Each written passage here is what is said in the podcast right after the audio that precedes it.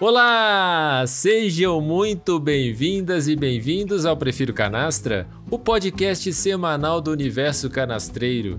Pegue seu fone de ouvido, escolha sua tarefa preferida: uma bela pilha de louça suja na pia, um banheiro já vencido que o bom ar já não salva mais, ou aquele terreiro com tantas folhas que você olha para a árvore e por alguns segundos tem pensamentos antiambientais.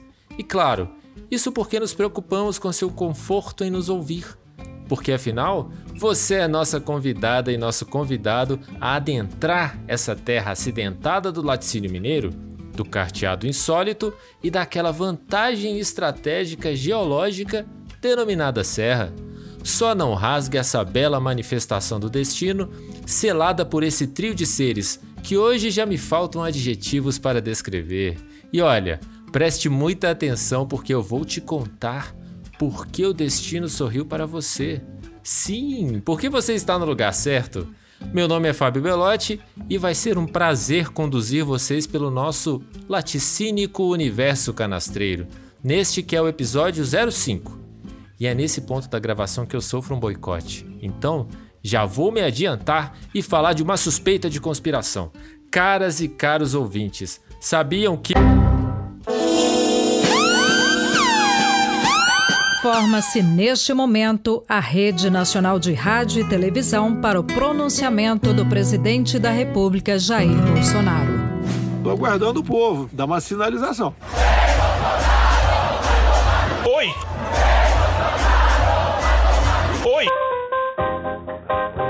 Alô, minha filha. Alô? Alô! Oi, Lula. Tudo bem? Não, tô, não, tô achando tudo bem, não. Tchau, querida.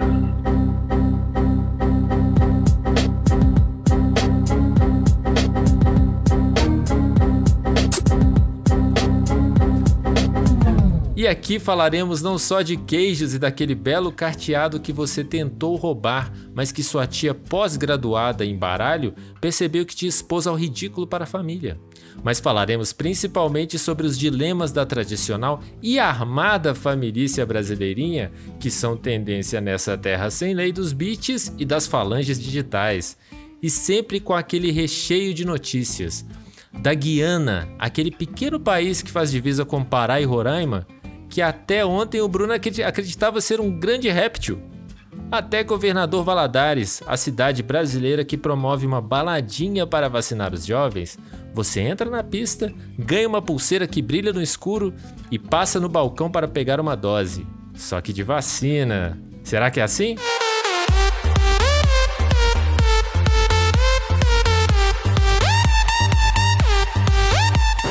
Vamos descobrir. E nesse episódio, com a brilhante e já premiada dobradinha de Carluxo no quadro Dedo no Queijo e Gritaria. Pô, cara, de novo, cara! E vejam só, no quadro O Queijo Não É Redondo, alguém que confunde as bandeiras do Brasil com Guiné-Bissau. E claro que a culpa disso é do PT. Isso aí é culpa do atendimento. E se você quiser mais, muito mais canastrices, segue a gente aí mesmo no Spotify ou na sua plataforma preferida.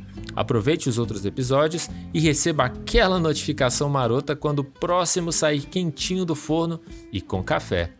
E ainda pode descobrir no bônus o episódio 00, que é o prólogo desta saga para se aprofundar nas raízes desse podcast, que também tem presença garantida nas redes sociais, ainda pouco ativas, mas que em breve vamos sacudir assim que. Eu não entendi o que ele falou. Assim como a balada da vacina em Valadares. Arroba Prefiro Canastra no Twitter e no Instagram. E aqui comigo nessa caverna virtual de maturação laticínica o armado chamaçudo brasileiro, ou gato rajado do Tirol. O Ernesto Guevara tropicalista, que decidiu se juntar à resistência em Panjshir, última província afegã que ainda luta contra o domínio fundamentalista do Talibã, já que esse é seu destino imposto pelo livro sagrado.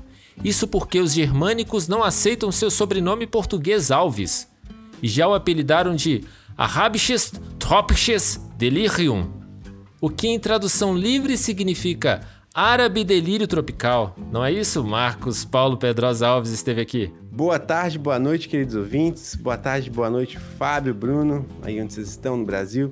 É, tá cada dia que passa mais difícil morar aqui na Alemanha, viu? Esse cara é um pobre coitado. A semana foi, foi ótima, tudo aconteceu como previsto no roteiro. Teve um acidentezinho assim, quando eu precisei de um troco ali no supermercado essa semana, tava lá pedindo a, a, moça para trocar um dinheiro para mim, porque eu precisava de umas moedinhas.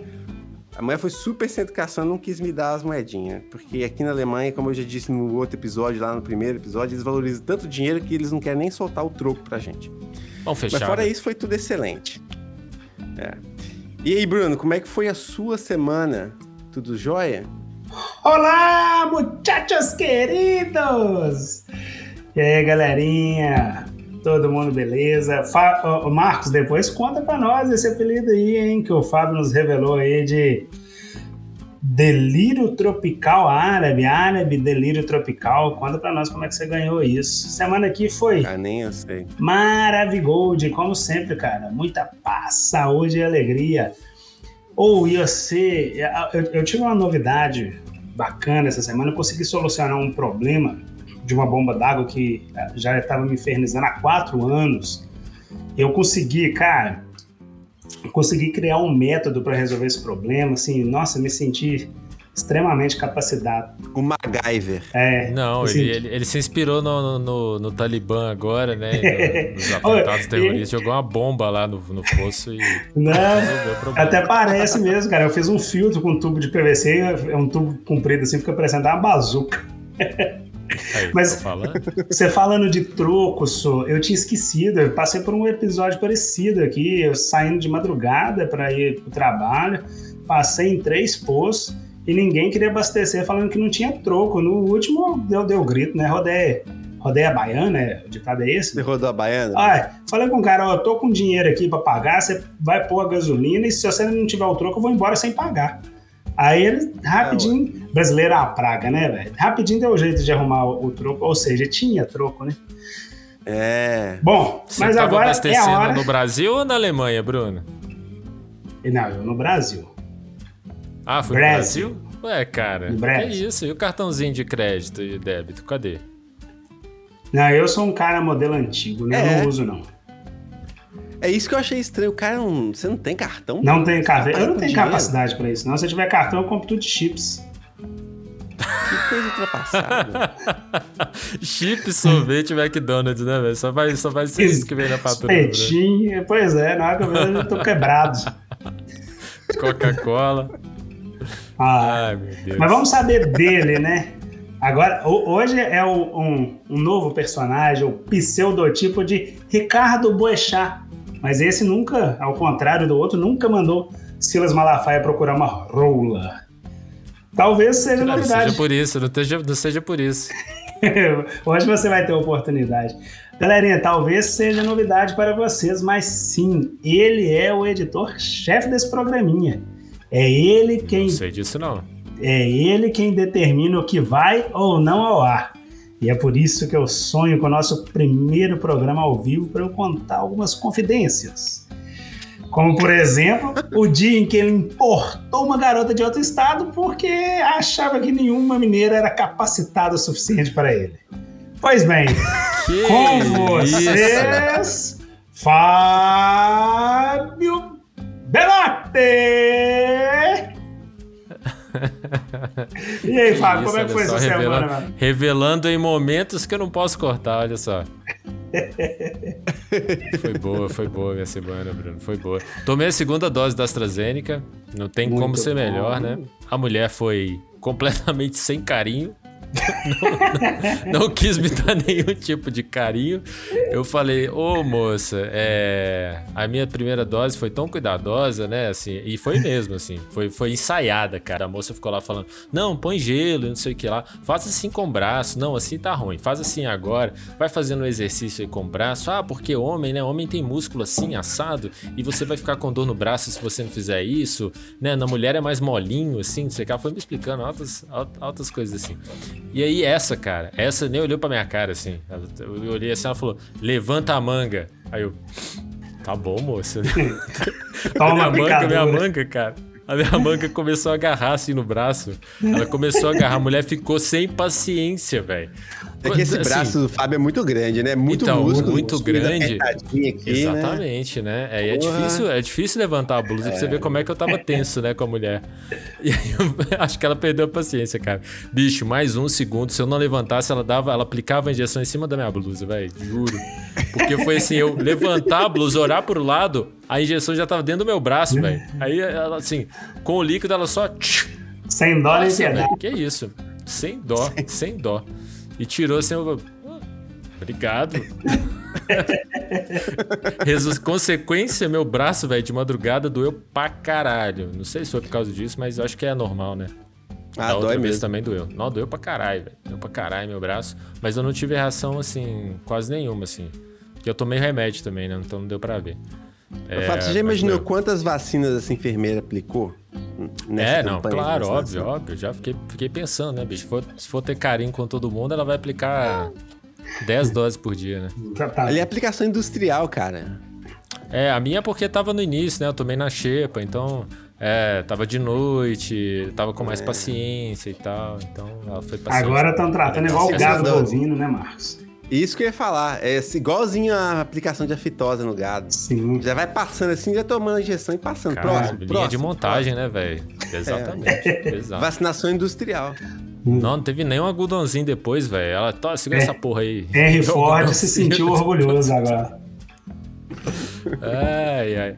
E, cara, é, aproveitar esse episódio aqui, a gente falou algumas coisas que eu queria complementar algumas informações do último episódio. A gente falou lá no 04. Então, eu falei sobre um documentário que falava sobre o Bolsa Família. É, só que eu não dei o nome, não falei o nome da cineasta, né?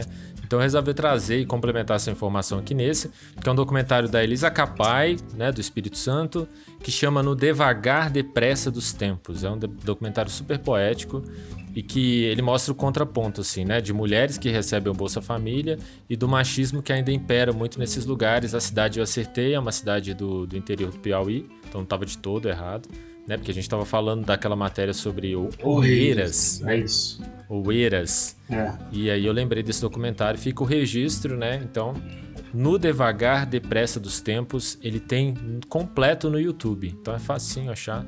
Dá um pulo lá, assiste. Acho que ele tem uns 20, 25 minutinhos. É um curta. Então vale a pena demais. Fica aí o registro. É, um outro ponto que eu queria falar é que eu comecei a destacar algumas bases da educação, né? Eu falei sobre é, nessa, nessa mesma matéria de Oeiras, eu falei sobre é, os professores, né, a participação da comunidade, falei sobre a inserção de arte e cultura, né, é, na, na grade curricular. E, cara, obviamente faltou falar sobre a qualificação e os salários desses professores, que até hoje é uma vergonha, né? É uma Verdade. vergonha. Tal é a responsabilidade que toda a rede escolar tem, na verdade, né? Os educadores, quem estão ali, né, por trás da- do funcionamento da escola, tem salários absurdamente ridículos até hoje no Brasil. E, sei lá, se, se, se fosse eu mandatário pensasse em salários para essa classe, cara, teria que ser salários, sei lá, similares a salários de médico, velho.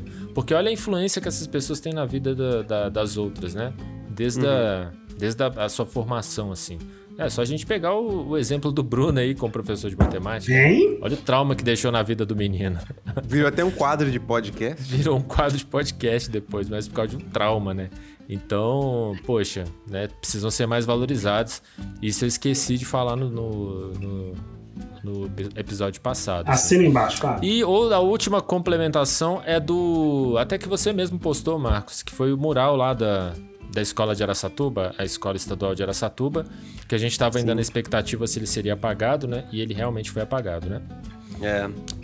Você falou que você acreditava Que ele não seria apagado. é. É. e ele foi apagado, olha só. Fica esse registro aí também pra gente, sei lá, ir acompanhando o desdobramento disso, né? Se, se vai ter mais alguma consequência pra isso. Tinha aniversário da minha mãe que foi hoje. Que é, está sendo, comemoramos. Eu vim de lá cantar parabéns. É, comemos um bolinho e queria deixar o registro aqui para minha mãe, Marilza, aniversário dela hoje, nesse dia da gravação, dia 29 de agosto. É a maior referência que eu tenho na minha vida, simplesmente. Grande, Dona Marisa. Parabéns, Dona Marisa. Então, Parabéns um beijo Dona Marilza. enorme, gigante pra ela. Te amo muito, mãe. E é isso. Queria só deixar esse registro curtinho. Vocês também mandaram áudio e ela ficou super feliz de escutar o áudio de vocês. Mandou bom. um beijo. Muito bom. Com ela que eu tô com Agora sim, saudade Bruno, de ir lá vamos lá. filar uns bolinhos lá dela. Ela falou assim que assim que passar a pandemia, ela vai fazer o cuscuz que você pediu. Oba!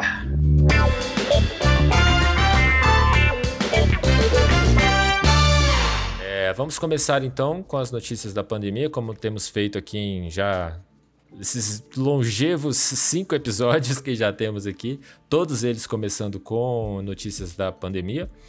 É, nesse, nesse episódio elas serão mais curtas, a gente só tem duas, mas vale a pena destacar e fazer contrapontos né, de, do que sempre a gente se propõe, que é procurar adjacências, notícias que talvez não saiam, não estejam aí circulando na mídia de outros lugares. E a primeira vai ser eu mesmo que vou falar sobre aquele país, Bruno. A Guiana, que não é a francesa, que é a inglesa, que é o pequeno país né, na costa do Atlântico Norte, que apesar da língua inglesa, assim, teve o seu território colonizado por holandeses. Sabia disso? Que confusão, hein? Eu não sabia. É uma confusão, né? Porque o Suriname também é colonizado por, pela Holanda, né? E que fica do lado. Ele divide, assim, as duas Guianas, né? E depois foi repassado, assim, então, para o Império Britânico. É por isso que eles têm é, predominância da língua inglesa. Hoje, com uma população bem pequena, de quase 800 mil habitantes, tem um médico lá que está à frente do Ministério da Saúde. E um médico com bom senso. Olha só, que inveja, não é verdade? A matéria do Guiana Chronicle não é muito específica, mas considerei interessante manter o interesse exatamente no contraponto que a gente vai fazer. Isso porque esse ministro chamado Anthony Frank endureceu as regras para os profissionais de saúde anti-vax que estão naquele país, né? Apesar de ter uma população bem pequena, existem, claro, bolsominions por lá. Abre aspas para o Anthony. A única maneira de se proteger é realmente se vacinar. Espero que o bom senso prevaleça e que eles se vacinem. Eles, no caso, os profissionais da saúde. Caso não, apresentem o resultado do PCR e trabalhem. É, fecha aspas. Isso porque é, a matéria não é muito clara, mas ao que parece é que os profissionais não queriam trabalhar e nem se vacinar. Então estava usando isso como subterfúgio para não trabalhar. O Anthony ainda diz que é importante que os profissionais de saúde entendam que estão colocando a si e os próprios pacientes em risco ao recusar a vacinação e que, embora qualquer cidadão tenha o direito de protestar, a ausência do trabalho vai prejudicar os diversos serviços de saúde, né? Porque é, é, os, outros, os outros problemas de saúde da população continuam aparecendo com ou sem pandemia e que vai tomar medidas para substituir esses profissionais. É curioso caso aí da Guiana inglesa, no caso, né? O nome é só Guiana, mas a gente costuma distinguir porque a outra é Guiana francesa, em que prevalece o bom senso diferente do tamanho desse país aqui, que a gente podia ter isso, mas durante muito tempo a gente teve o ministro da saúde que nem da saúde era. Verdade. Como é que chama esse negócio que os médicos lá estão fazendo, Bruno? Não tem um nome pra isso, não, cara? Os caras não queriam tomar vacina e não querer trabalhar ao mesmo tempo? Bruno tá na dúvida. Picaretagem. Ah, picaretar, não, Ah. porque tem vários nomes. né? Eu pensei que fosse o nome Não, técnico. é, o seu cientista. Pois é, eu tô aqui esperando um negócio super técnico, aí vem o outro falar. Ah, isso a gente já sabe, né? É, eles estão do lado do Brasil, É. né, amigo? Picaretagem vai ter lá com toda certeza. Eu achei que você ia pegar essa. Foi mal, Marcos. Te deu a faca e o queijo, hein, amigo? Você Dei mole, dei mole. decepcionou. Sim. Pois é, complicada essa situação, né, Bebil? Olha, eu acho que aqui no Brasil teve uma galera que tentou fazer isso também, não teve, não? No Brasil, No começo da pandemia. pobre não tem esse direito, não, meu amigo.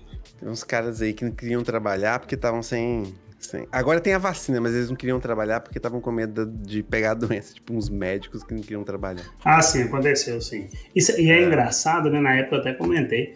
A gente não vê enfermeiro fazendo isso, né? É muito raro.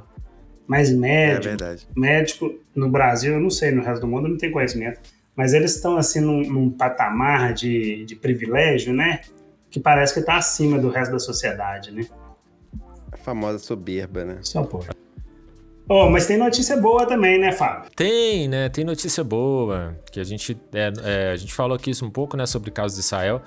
Que é, acho que vai ser uma notícia boa lá, que vai começar uma, uma terceira dose da vacinação. E aqui também, né, Bruno? Exatamente, cara. Pasmem, né? Parece que agora deu o ó, start. Parece que entenderam a necessidade. E aí, de olho né, na chegada da variante Delta, né? Os números já informam que, já mostram que não é brincadeira. Brasil vai revacinar idosos e adiantar segunda dose da Pfizer e AstraZeneca.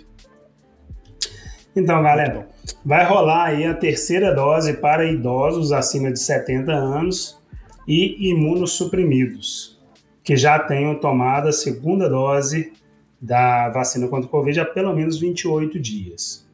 Imunossuprimidos, para quem não sabe, são pessoas com baixa imunidade, como transplantados, pessoas que fazem tratamento de câncer, HIV e etc.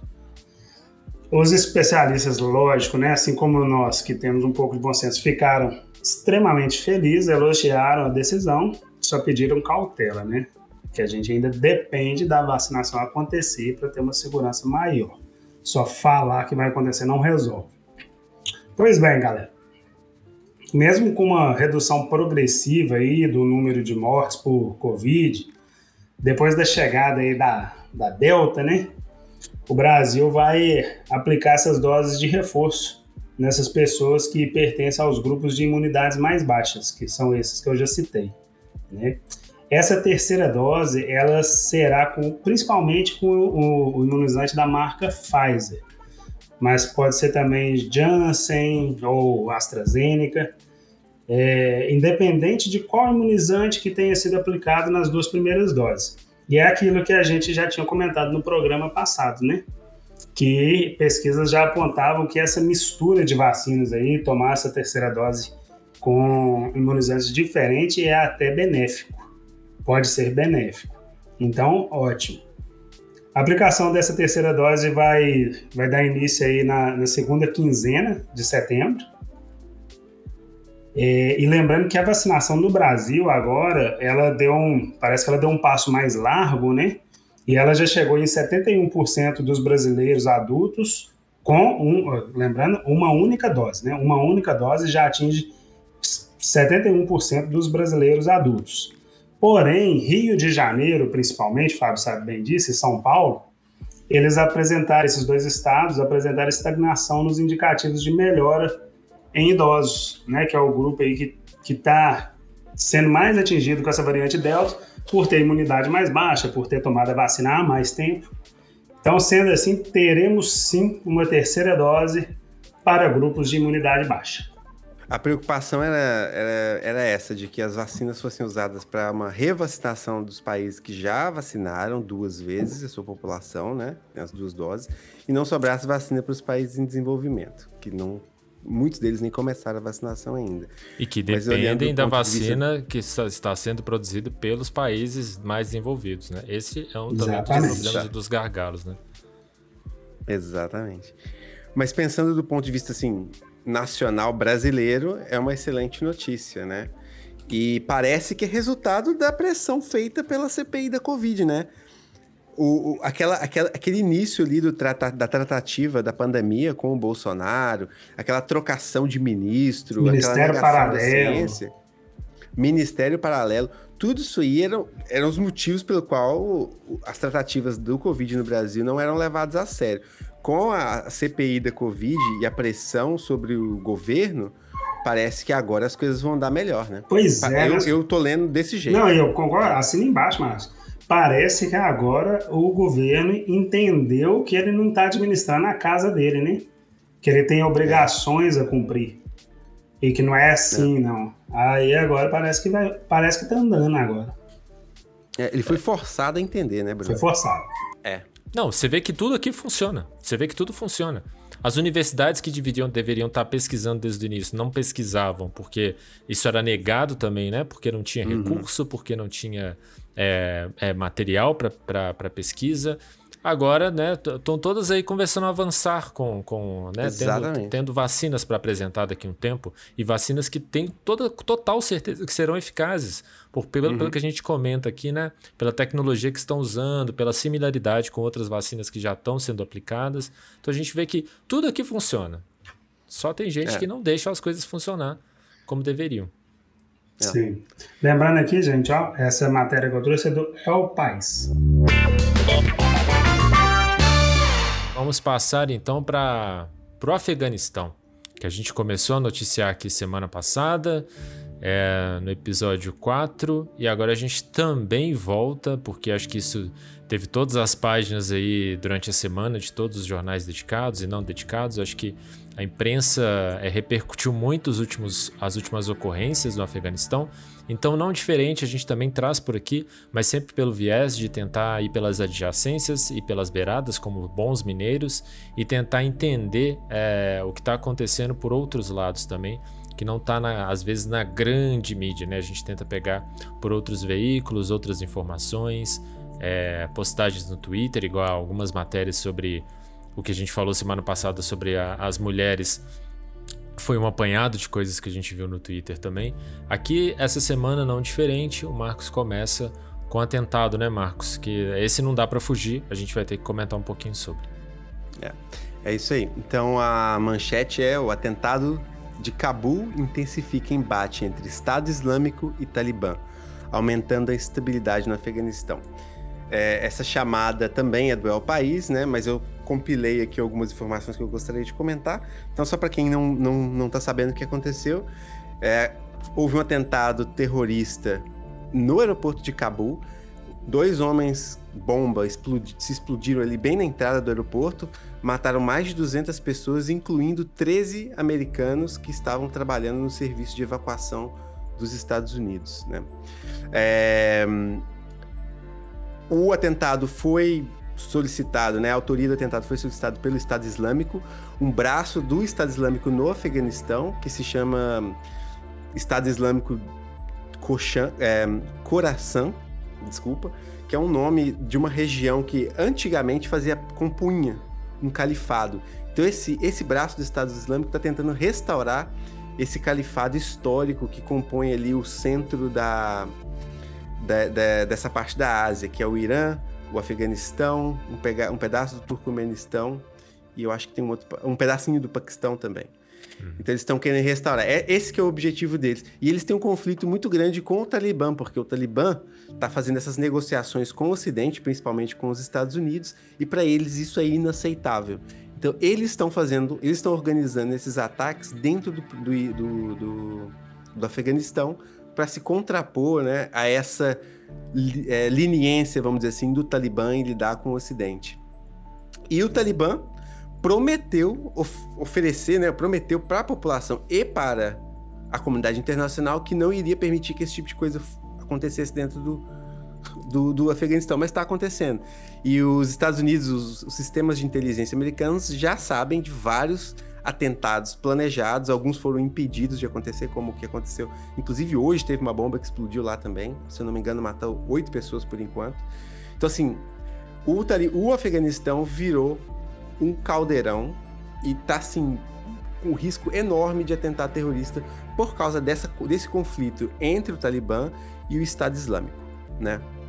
Em retaliação a esse ataque, esse, esse, esse, atentado à bomba que matou as 200 pessoas, os Estados Unidos fez um ataque é, com drones e supostamente matou dois desses membros aí do, do Estado Islâmico de, de Curação, que segundo eles são high profile dentro da organização. Mas a gente ainda não sabe. E, e, e assim, matar membros desses, é, desses órgãos de terroristas aí, na verdade, é, é, é a mesma coisa de, sei lá, partir aquela planária. Lembra daquele verme que você partia assim? Você cortava ele no meio e ele virava dois? Uhum. Você achava. Então, é, multiplica. É mais ou menos a mesma coisa, porque assim, os caras estão tentando destruir esses órgãos aí, esses, essas organizações há, há, muitos anos e não conseguem. E aí eu vou deixar uma recomendação aqui, Fábio. Uhum. É, eu sei que não está no momento, mas se as pessoas, quem tiver interessado em, em, em ver mais, e, e, é claro, entender um pouco melhor o conflito e tudo mais, tem uma reportagem da Al Jazeera, que depois a gente linka no nosso blog, lá no Instagram ou no, no Twitter, que é uma reportagem de 40 minutos, onde os repórteres eles vão dentro de uma da, de um dos das, das, comunidades onde o Estado Islâmico, esse Estado Islâmico atua lá no Afeganistão, na fronteira com o Paquistão. É muito interessante ver como que eles se integram com a comunidade e aí você começa a entender que vai ser impossível tirar esses caras de lá. Porque assim, tá, tá, tá, tá, assim, tá impregnado na mentalidade, na forma de vida das pessoas. Não é uma coisa que surge do nada. Para nós é muito alienígena, né? Imaginar uma situação dessa. Mas para eles não. Então, é, é forçar a barra para eles tentar, para tentar destruir essas organizações é uma coisa que me parece ser um pouco impossível nesse momento. Vocês têm algum comentário? Tá, super completo. Eu acho que a matéria que eu já vou trazer então de uma vez, eu acho que porque tem muita relação com isso que você trouxe, Marcos, que eu acho que é um pouco do, do temor, né, do temor mundial agora, é, vendo a ascensão de novos ou desses antigos, mais novos também, grupos terroristas e o porquê, né, o porquê disso, assim, né, o porquê que é, não está circunscrito somente ao território, por exemplo, do Afeganistão. Como é que isso já está descentralizado, né? Que é uma matéria do El Espectador, que é um jornal, um dos principais jornais da Colômbia, que justifica a preocupação iminente em decorrência do atentado no aeroporto de Cabul. Uma escalada de grupos terroristas como a Al-Qaeda, o Estado Islâmico, que você já citou, o braço do Estado Islâmico, que é o Khorasan, que está lá no Afeganistão, e que ainda é, a preocupação é do surgimento de outros, né? Que outros braços possam surgir nessa história toda, já que o Afeganistão acabou virando esse caldeirão. É, isso muito por quê? Por causa do ódio e da polarização política que o mundo inteiro está enfrentando, né? Isso acirrou o extremismo político e acabou descentralizando o terrorismo que ficava restrito, né, em certa medida, porque a gente sabe que existe também em outros lugares, é, que ficava né, mais pelo Estado Islâmico e Al-Qaeda, que são os grupos mais conhecidos, mas não só. Desde o atentado às Torres Gêmeas de, em 2001, a gente viu, viu vários núcleos, né, e sementes se espalharem pelo mundo, assim, né, de gente que às vezes aparecia em outros lugares falando que era um braço do, da Al-Qaeda, que era um braço do Estado Islâmico. E aqui na América do Sul, é, guardadas as devidas proporções, é, a gente tem um caso na, na Bolívia, que são das falanges bolivianas. Vocês já ouviram falar sobre isso? Já pesquisaram?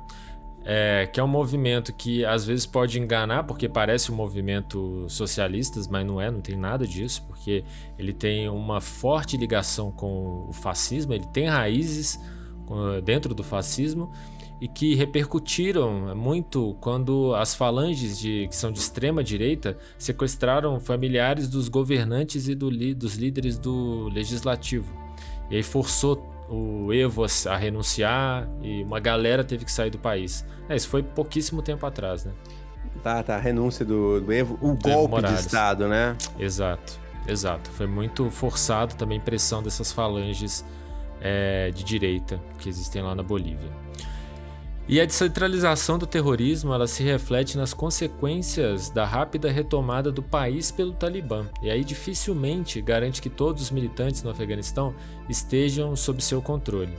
Em contraste, a afiliada do Estado Islâmico no Afeganistão, né, essa conhecida Estado Islâmico Khorasan, que tem muito se, se falado sobre só Khorasan, né?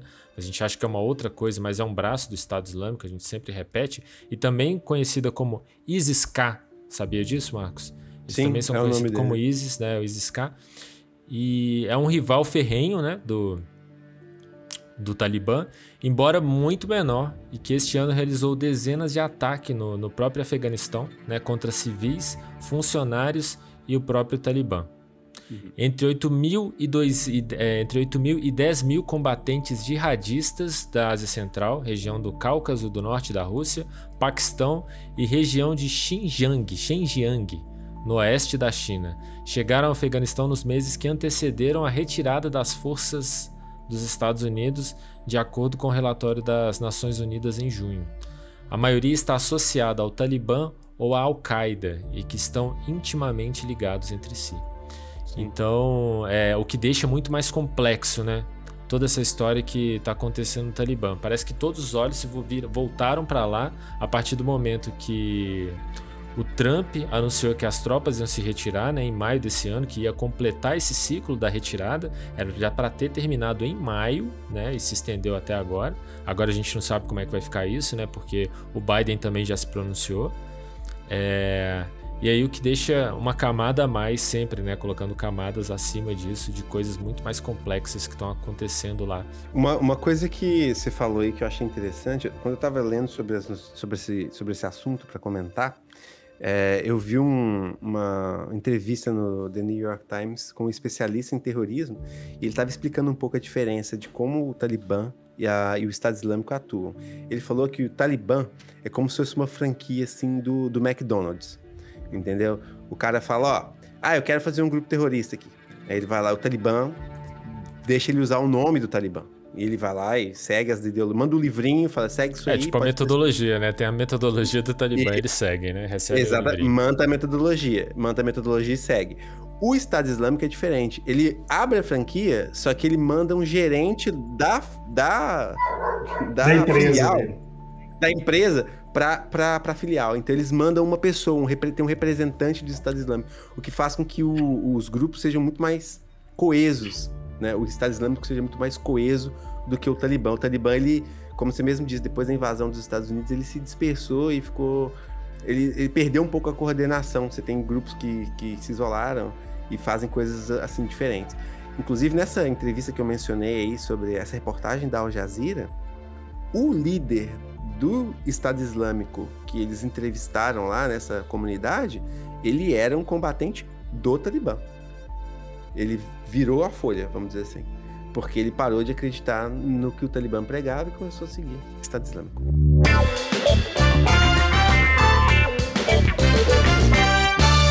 Notícia do G1.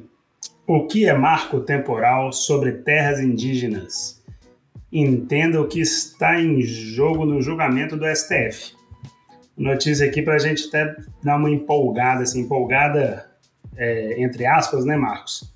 Você aí que é fiel defensor da natureza também. Cara, é, no dia, em 1 de setembro agora, o STF vai voltar a analisar o, o caso sobre marco temporal marco temporal e demarcação de terras indígenas. Vamos, vou explicar aqui rapidinho. A demarcação de terras indígenas é um assunto recorrente aí no cenário político, por, principalmente por envolver aí grandes agricultores, né? A gente sabe que a galera aí, os grandes agricultores são gente, são pessoas com extrema influência e muita grana, são pessoas que têm grande participação na economia do país e, e, e isso conta muito para influência. Então é assim, é, envolve os grandes agricultores e os povos tradicionais que são os índios.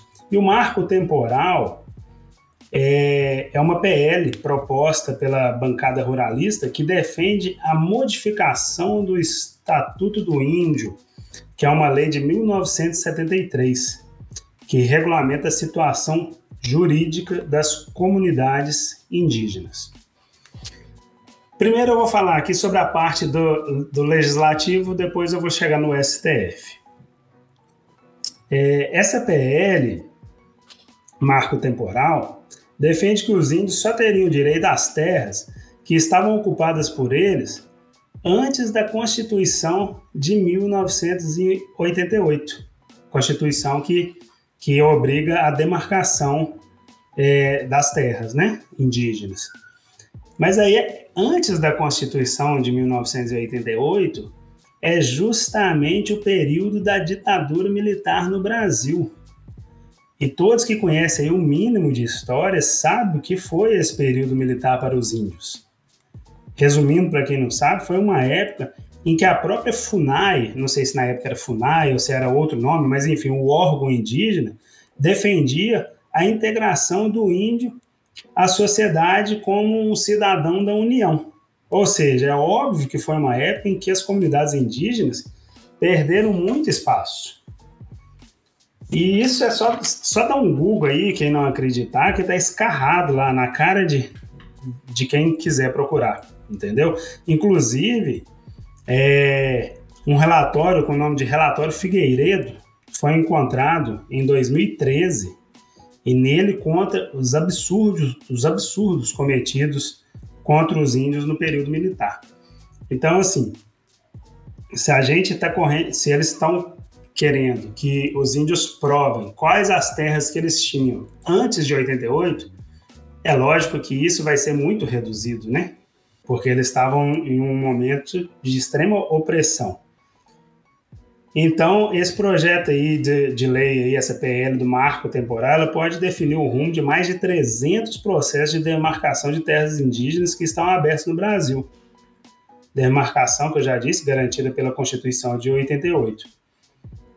É, a Constituição de 88 ela obriga essa demarcação por considerar os indígenas como povos originais, donos da terra, né? Aí a bancada ruralista quer tirar os índios, as matas, os animais e colocar soja no lugar lá, transformar tudo em soja para exportar. E isso tudo que eu disse que tramita no legislativo, em forma de PL, foi parar também no judiciário, que é aí que eu vou falar a participação do STF. É, o que é que acontece? Em 2013, o TRF4, que, é, que abrange ali os estados do sul, né? Ele concedeu uma reintegração de posse em Santa Catarina de uma área que continha terras indígenas. E essa decisão de 2013 ela foi baseada em uma outra decisão, também em Santa Catarina, em 2009. E ambas concederam reintegração de posse se baseando nessa questão do marco temporal. Então é aí que entra o STF. O STF vai decidir agora, após um recurso da FUNAI, qual deve ser o entendimento aplicado em situações semelhantes. Então, assim, tramita no legislativo um projeto de lei. Bom, espero que por bom senso não, não se transforme em lei mesmo. Mas a, até que isso aconteça, o STF vai, vai cercar ali a a interpretação, interpretação do judiciário. Então, ele vai determinar o que, que deve ser feito quando é, houver algum processo assim. Vamos esperar aí também do STF um bom senso, porque eu penso, eu, eu quando eu estava pensando, com, por um momento de ironia, quando eu estava analisando isso, eu pensei, bom, se é, se é para determinar sobre terras que os índios possuíam antes da Constituição de 88. Então vamos voltar lá em 1500, né? Que, que era tudo deles, né? Por que não? É o meu comentário, Bruno. Era isso que eu ia comentar. Você fez meu comentário. Eu também, assim, Justamente. O que eles quisessem, eles podiam pedir de volta, né? Exatamente. É. Mas aí, aí a bancada ruralista não quer, não, né?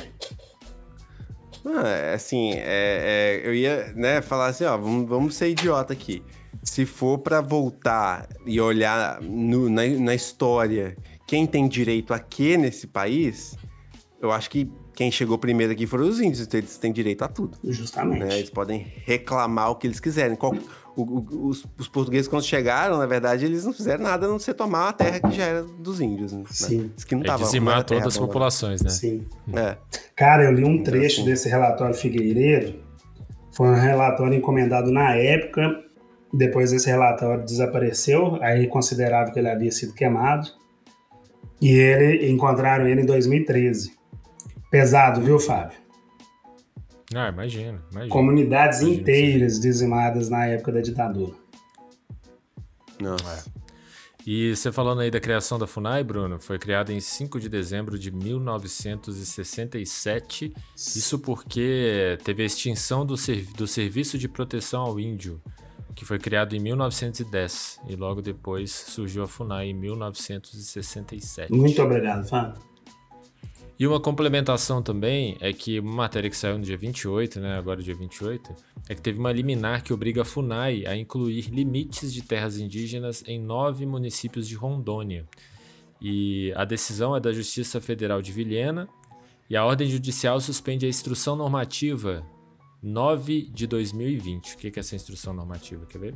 Segundo o Ministério Público Federal, permite, entre aspas, o registro de propriedades privadas que estiverem sobrepostas a terras indígenas que não foram homologadas pelo governo federal. É isso que fala a instrução normativa e ela foi suspensa.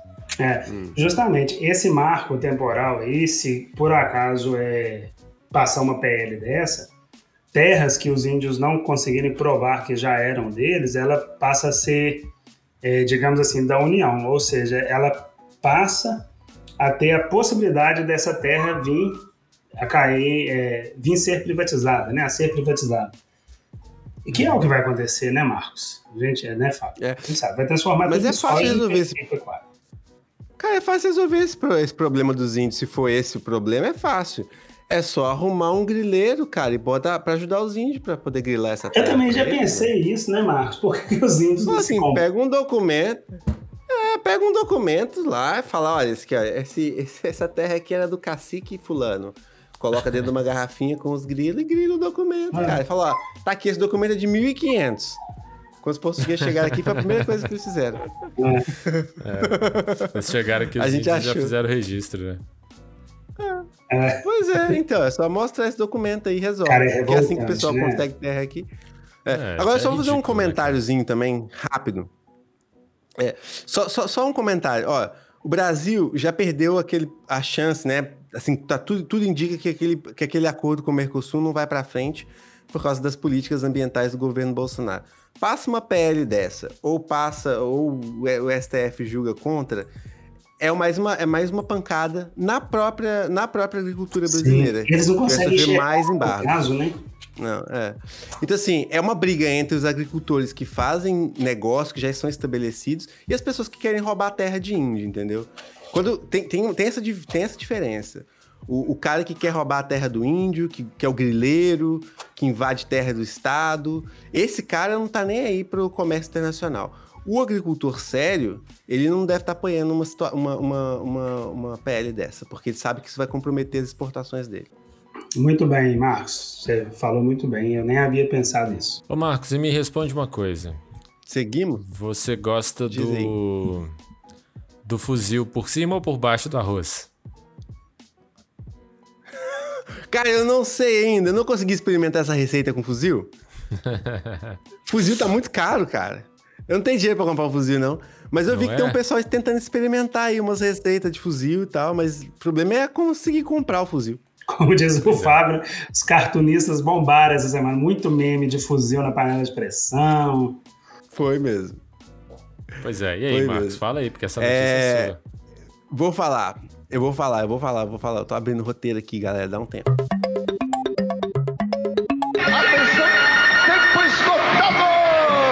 Bolsonaro, essa semana, gente, fez mais uma. Uma das dele, né? A, a, manchete é: Se você não quer comprar fuzil, não enche o saco, diz Bolsonaro. Uma, uma manchete da Carta Capital. O que, que o Bolsonaro fez? Tava lá na, na- no cercadinho, ele voltou pro cercadinho da Alvorada e lá com os, os minions dele, né? Fazendo ali a, a- Como é que fala? O corpo a corpo diário. Soltou essa frase e parece que tinha alguém perguntando para ele sobre, sobre armamento. Ele resolveu reforçar, a, a incentivar a compra de, de arma, né? E dessa, dessa vez resolveu criticar quem cobra ele por estímulo para compra de alimento, né? Então ele disse o seguinte, ó. Aí eu vou, vou abrir aspas pro Bolsonaro. Tem que todo mundo comprar fuzil. Pô, povo armado jamais será escravizado. Sei que custa caro, mas, mas tem idiota aí é, que fala que tem que comprar feijão. Mas você não quer comprar fuzil, cara? Ah, não enche o saco de quem quer comprar, pô. Você é burro, cara, que loucura. Como você é burro. Que coisa absurda. Isso aí que você disse é tudo burrice. Então esse foi o Bolsonaro, né? Cara, é- é mente brilhante, né? Essa- essas relações que ele faz, é, é, assim, tem, que ser, tem que ser um cara realmente evoluído, né? Tem que ser uma mente muito, muito acima da nossa pra conseguir fazer relações assim. É um gênio, é um gênio da literatura. Então vamos pra uma parte boa, Bruno. É uma parte boa, a gente vai voltar pra Covid, mas agora é uma curiosidade aqui de Minas Gerais, como que eles estão relacionando Covid com curiosidades. Como assim, Bruno? Explica pra gente essa história, porque a gente vai virar essa chave agora. Vai lá, explica pra nós.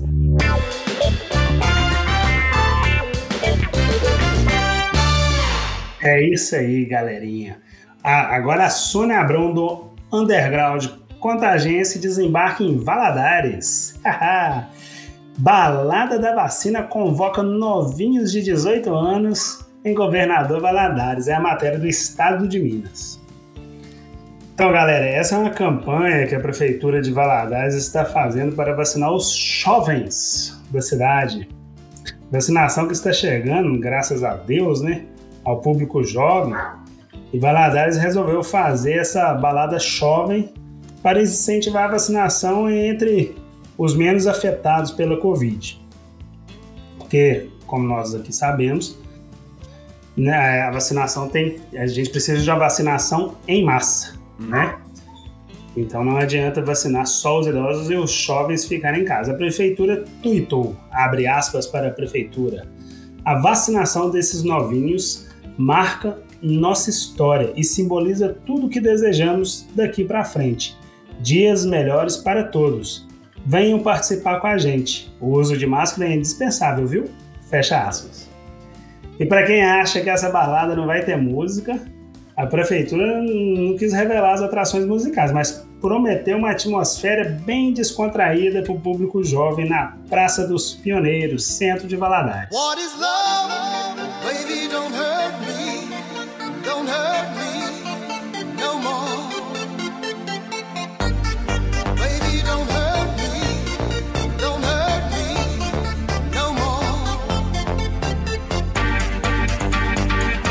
Falando sério? Ah, eu ia te perguntar, eles não falaram como é que vai ser então a balada. Não, mas prometeu que ia ter atração musical e uma atmosfera totalmente voltada para os jovens. É legal, né? Tipo assim, já, já no Twitter ele falou que tem que levar máscara, e a galerinha vai ali em ambiente aberto, toma uma picadura, vai curtir ali, vê o vizinho que há muito tempo já não encontrava. Tá rindo de que lá? Uai, eu tô rindo do, do neologismo bo- do, do Bruno de novo aí, ó. Nosso É. Guimarães. Nossa, Rosa. Guimarães Rosa. Maravilha. Mas é isso, achei, achei a atitude sensacional. Isso aí, parabéns, Valadares.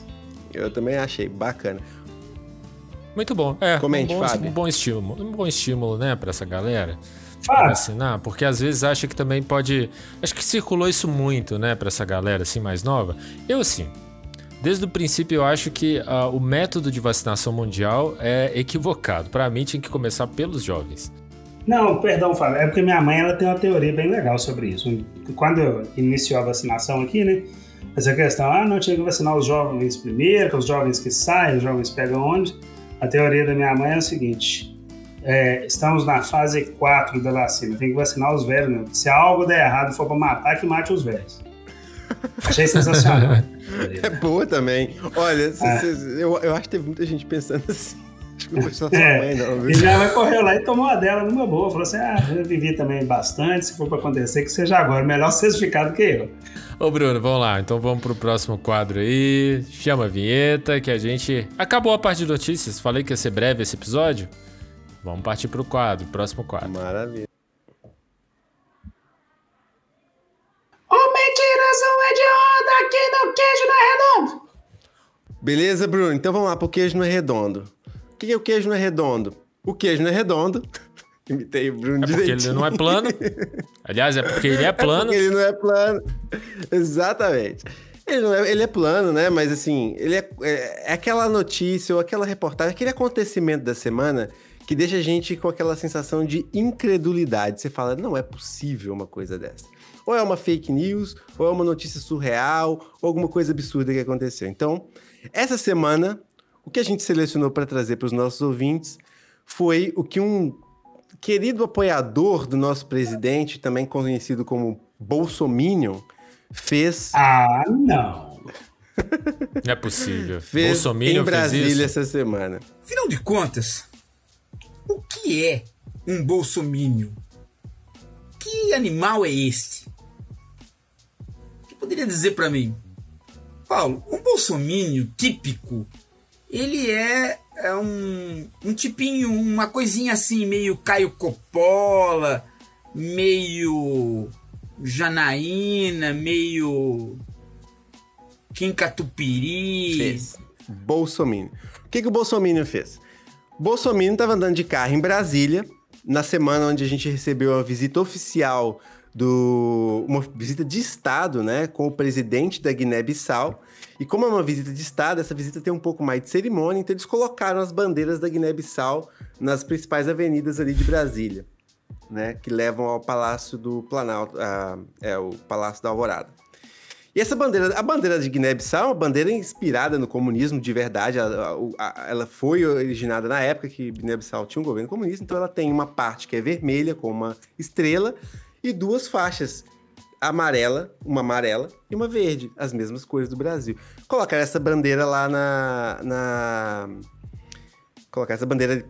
Várias dessas bandeiras aí na avenida principal. Passou um bolsominion lá e achou que aquilo ali era uma bandeira do Brasil com a cor vermelha, que é o que o pessoal do PT tinha colocado para declarar a guerra contra o Brasil. Dá pra acreditar numa coisa dessa? Tem o áudio, tem o vídeo desse cara falando essa besteira, então eu vou tocar aqui agora pra vocês o que, que ele falou. Aí vocês escutam aí.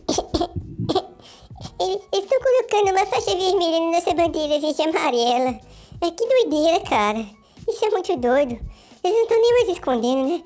É guerra. Que loucura. Rapaz, como é que permitiram uma coisa dessa? Eu não tô nem acreditando nisso. Ó, aqui, aqui, ó. Está a catedral aqui, ó. Pra saber que a gente tá em Brasília mesmo, ó. Nossa bandeira jamais será vermelha! Então é isso aí. Olha que absurdo essa fala desse nosso querido amigo Bolsominion, né? Uma pessoa assim, sem cultura, né? Nossa, o cara é, faz- não faz ideia da realidade, né? Não. Não. E aí um, um negócio interessante, tá? Só sobre essa visita aí, agora, não em relação a, a- ao fake news, mas esse cara que veio visitar o Brasil, a primeira nação africana que vem visitar o Bolsonaro, o Bolsonaro é um dos- o único presidente brasileiro, se não me engano, que não visitou a África. Então foi uma coisa boa. Mas como diz o. o- até eu vi isso no, no xadrez verbal, foi uma coisa boa pelos motivos ruins. Porque o cara veio aqui, sabe por quê, Bruno? Porque o cara, ele é conhecido como Bolsonaro da África. Ele tem a mesma ideologia, ele é anti-vax, ele não acredita na pandemia, ele resolveu visitar o Bolsonaro. O Bolsonaro mandou um avião da Força Aérea Brasileira buscar o cara, lá na Guiné-Bissau. E essa é a segunda vez que acontece, né? Teve uma vez que teve uma louca aí que confundiu a bandeira do Japão, né? Vocês lembram disso? Lembro. Cara, a galera é tão tarada. Não pode né? ter Eles nada tão vermelho tarada. mais, Não, né? pode ter, pode ter estrela, não pode ter nada vermelho. Comunista do inferno! A galera é tarada com isso, né, bicho? Eles enxergam PT. Não, é nem comunismo. Acho que se fosse comunismo era uma, era uma outra história. Né? Se tivesse marxismo, se tivesse socialismo envolvido na parada toda, pelo menos ia ter estudado, né? Aliás, se tivesse estudado, não chegava numa bobagem dessa, né? Mas, cara, não pode ver vermelho que associa com PT. Cara, isso é tara. É tara. É tipo aqueles memes É, que pode ser. brotaram na internet essa semana com a foto do Lula lá na praia, abraçado com a namorada dele, com a Janja. Sim. Que aí é. Aí tem, às vezes, o Bolsonaro olhando triste, assim, pro celular, ou o Moro, né, olhando pro celular, assim.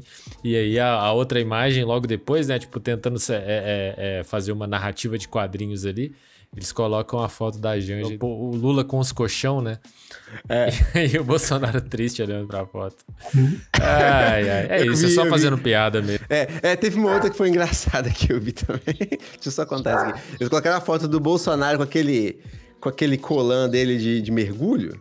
Aquela Sim, roupa de sim, mergulho sim. dele, que fica. que todo mundo já tinha zoado aquela foto antes, né? Aí colocaram ela, ela da, a foto do, do Lula com a namorada e falaram assim: a escolha é muito difícil. Ou você quer o tripé macroeconômico com, do Lula, ou a rachadinha. Colocaram a foto do Bolsonaro com aquele negocinho dele lá. Muito É. pesada essa zoeira. Essa foi pesada. Mas o dedo da capataria, dedo no queijo e gritaria. Dedo no queijo e gritaria é normalmente uma tuitada, né? Mas é aquilo que na semana causou assim, a repercussão, que é, causou grande alvoroço entre as massas, né? Aquela zoeira, aquela loucura. E essa semana nós tivemos. No, no- nosso, primeiro, nosso último dedo no queijo gritaria, quem foi? Você lembra, Marcos? Cara, eu acho que foi o Carlos Bolsonaro, não foi? Carlos Bolsonaro. E hoje vem aqui. Ué, Carlos Bolsonaro de novo! O que, que aconteceu, gente? O prefeito do Rio de Janeiro, Eduardo Paes, ele disse no que vai ser necessário comprovante de vacinação em locais de uso coletivo, academia, cinema, shopping e etc.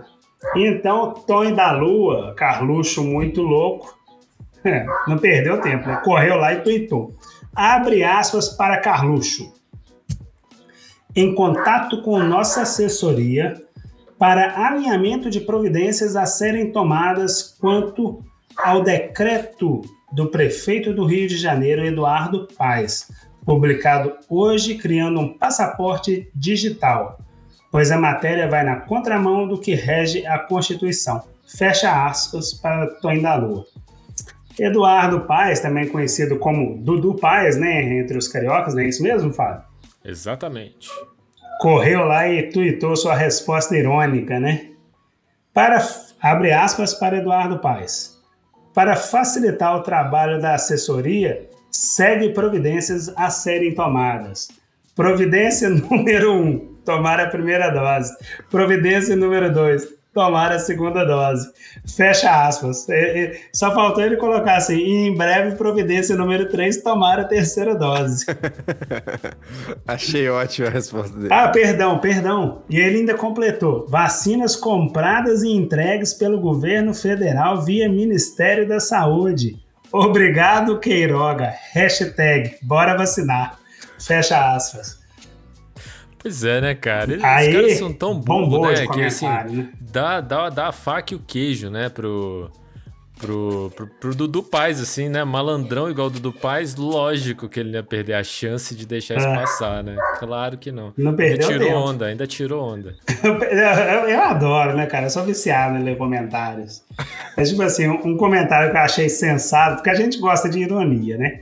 Mas, assim, pro programa aqui, a gente tem, tem, tem que trazer sensatez também, né? Um que eu achei legal, uma pessoa comentou, mostra uma pesquisa científica que esse povo fala que é bruxaria. Total. É isso mesmo. É isso mesmo.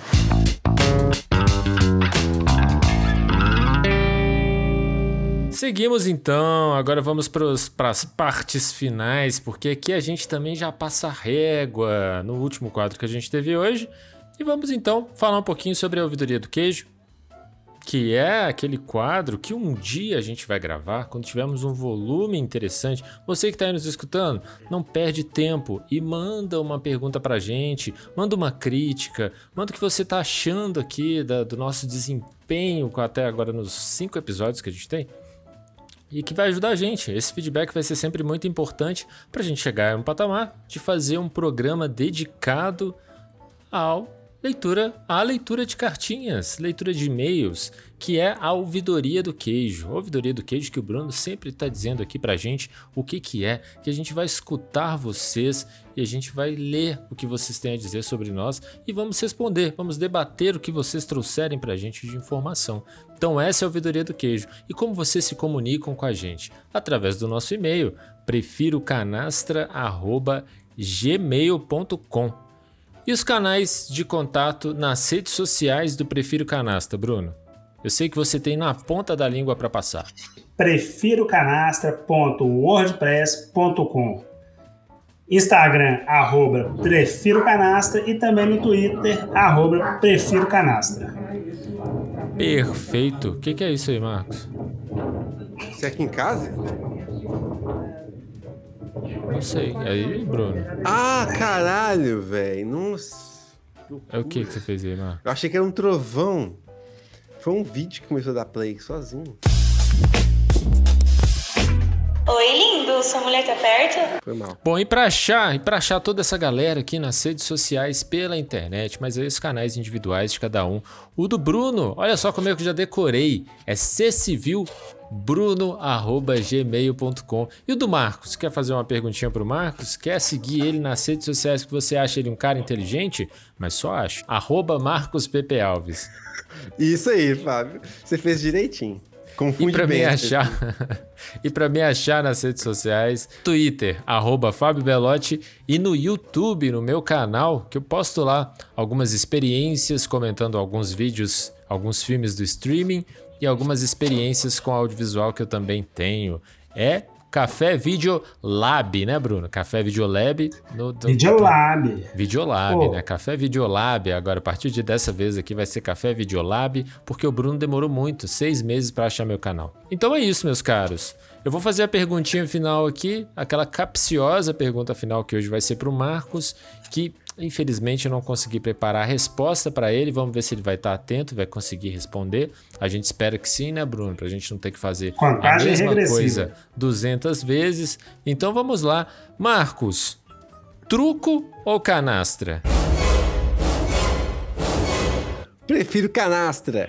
Glória, glória, aleluia.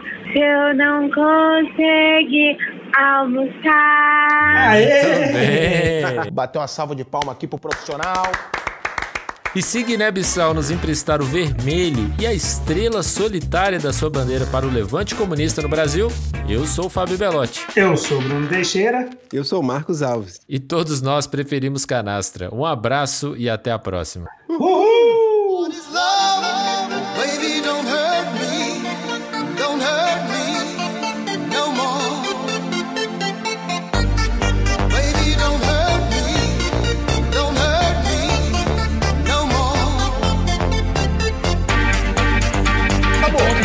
Acabou, acabou, acabou. Já tá desvirtuando já, já saiu totalmente já do quadro.